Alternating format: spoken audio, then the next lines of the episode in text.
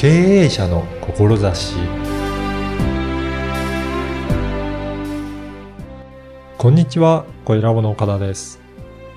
部屋にお花があると華やいで気持ちも落ち着きますよね。今回はお花から空間デザインまで幅広いお話を伺いました。まずはインタビューをお聞きください。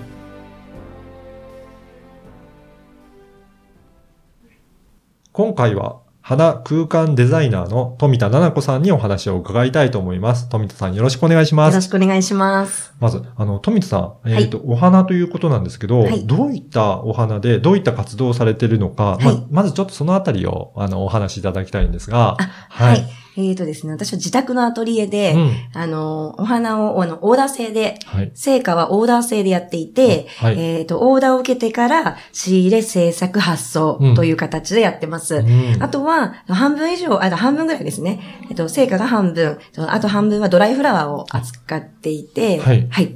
そうなんですね。はいあのー最近はあれですか、ドライフラワーも、はいあのーご購入される方は多いんですかね。あすごく多くて、はい。ドライフラワー流行っているのもあって、あの、まあ、あの、リースといってよく皆さんが見かける壁にかける、あの、輪輪っかみたいなやつだったり、スワッグって言って花束のような形をした壁飾りだったり、はとはなんかこう、ボトルに入れたものだったり、結構いろんなものがあるので、うん。そういったものをご購入してくださる方はすごく増えてますね。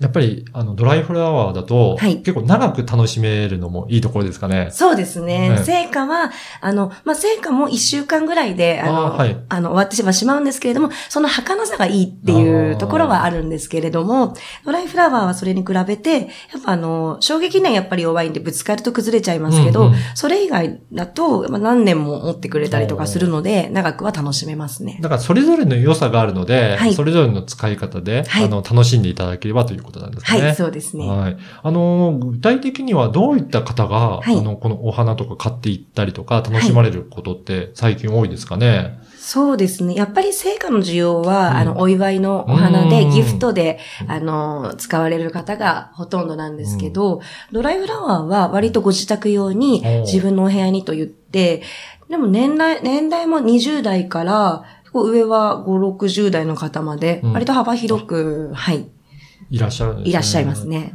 そうですよね。あの、私も、そうですね。もらって、花束をもらって、家に飾ることは、まあ、たまにはあるんですけど、はいなかなか自分で買って、はい。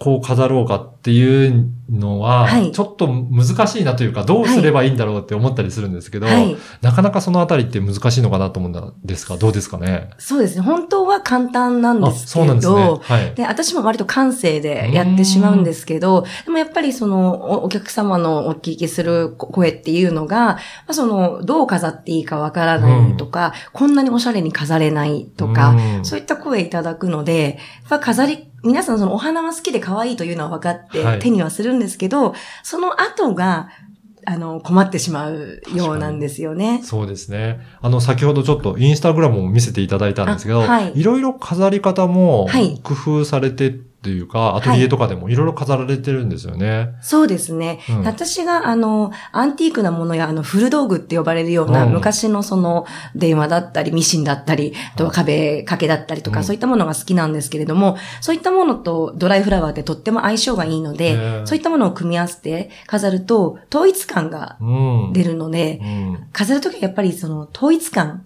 っていうのはすごく。く大事ですね。やっぱりそこを、あの、結構注力して、はい。あの、いろんなものを置くのではなくて、はいそこの部屋に合わせた統一感を持っておくようにすると、まずはいいっていうことですかね。そうですね。皆さん多分、あの、私もそうなんですけど、欲張りで、はい。あの、あれも可愛い、これも可愛いって全くタイプの違うキャラクターなんかを一緒に飾っちゃったりとかすると思うんですけど、あれは本当にダメで、うんもう、ここは我慢して片方捨てる。もう、同じようなもので揃える。同じような、あの、ニュアンスのもので揃えるっていうのを意識した方が、お花も、あの、インテリアに馴染んで、お部屋に綺麗に飾れますね。じゃあそこはあえて我慢して、はい。両方好きだけど、はい一つは外してっていう勇気も必要ですね。そうなの。勇気なんです、これ。が我慢してください。我慢して。はい。あでもそうやってやると、ある程度、物も整理していきそうな気がしますね。そうですね。部屋が、あの、うん物が多分減っていくと思うので、うんで、一回減って統一感持たせると、んもうそこに余計なものを置きたくないって思ってくるので、確かに。うん一回それを我慢してやってみると、だんだん統一感があって、うんここにはこういうお花を飾ろうっていう発想も生まれてくると思います。じゃあ、まずはそういった、あの、小さなところからでもはい、取り組んでいくと、はい。部屋がだんだんそういったところで対統一感出てくるようになるということですかね。そうですね。よくお聞きするのが、あの、うちのドライフラワーの商品を見て、あの、可愛いとは言うんですけど、うん。私の部屋は散らかってるかあら、ーどうせ似合わないだろうと言って、片付けてから買おうかなっていう声を聞くんですけど、多分一生片付かないので、うん。あの、そういう、だおしゃれなもの、お気に入りのものを一個置いてみて、はいその周りから片付けていくっていう風にしたらあ、の、一つ自分のお気に入りの空間ができるんじゃないかなと思います。確かに。そうやって、どんどんどんどん、はいお気に入りの空間を広げていくっていうところがいいですね。はい、そうですね。あの、これからはどういったところで、はいあの、お店とか、あの、はい活動を展開されたいっていうのはありますかね？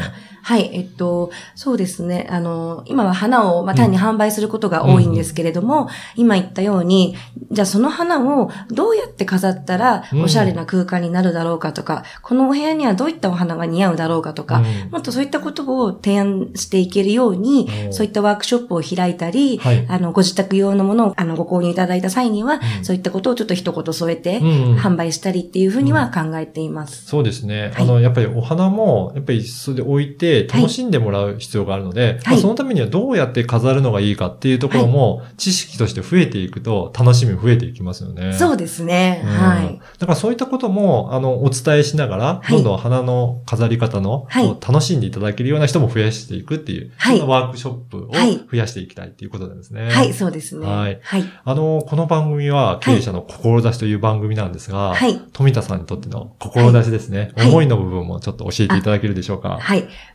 えっ、とですね、お花は私、まあもちろん好きでやっているんですけれども、あの、よくお花屋さんで働いると、なんかこう、花、花が主役でうん人がその次みたいな、うんちょっとそういった考えがあるみたいな話を聞いたりもするんですけど、はい。私はあくまであの、人が主役だと思ってるんです。はい。ね、まあ私たちは人なので、うん人が主役で、その人の生活を豊かにするものがお花なのかなと思っているので、花がありきではなく、人ありきで、その自分が楽しめる、楽しむために花があるうんっていう考え方もなんか伝えていけたらなっていうふうには思ってます。そうなんだ。やっぱり、どうしても花中心で、はいそ考えがちな花屋さんで、まあ、いるかもしれないんですけど、はいあくまでも、やっぱり人が楽しんで、はい。そこを楽しめる空間にしたいっていうことなんですね。そうですね。はい。ね。やっぱりそれで人が主役で、それをサポートするお花っていうことなんですね。そうですね。あの、まさに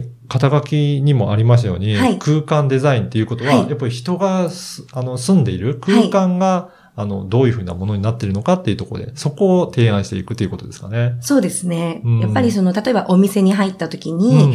お花がいっぱい飾ってある、あの、店内だったり、まあ、おしゃれな店内だったりした時に、はい。なんかとても、あの、幸福感というか、うんあの、豊かさというか、そういったものを感じると思うんですよ。はい。そういった空間を、あの、作っていけたらなというふうに思っているんで、そういうことをしていきたいです。うんうんあの、自宅でも、はいそういったお店でも、はいやっぱり居心地のいい空間にいると、やっぱり幸せで幸福感ありますもんね。そうですね。あの、ご自宅であれば、こんなおしゃれなお部屋に住んでいるとか、うんなんかふと見上げた時に、やっぱりその目に入ったものが可愛いとか美しいとかかっこいいとか、そういった感情になるだけで、うんやっぱ嬉しくなると思うので、はい。はい。だからやっぱりそういったところも、だから自分では難しいけどっていう場合に、ちょっとお願いして、はいそこをおしゃれな空間に仕上げていただくっていうこともやってるんですかね。そうですね。うんはい。ぜひそういった、はいあの、お店だったり、はいご自宅だったりで、はい。あと、オフィスとかでも最近は、はいはい。あの、どちらかっていうと、あの、来られたお客様に対してのおもてなしのお花というよりかは、うん働いてる従業員の方の癒しみたいなはい。感じで、よくフラワービズなんて最近言ったりとかするんですけど、はい。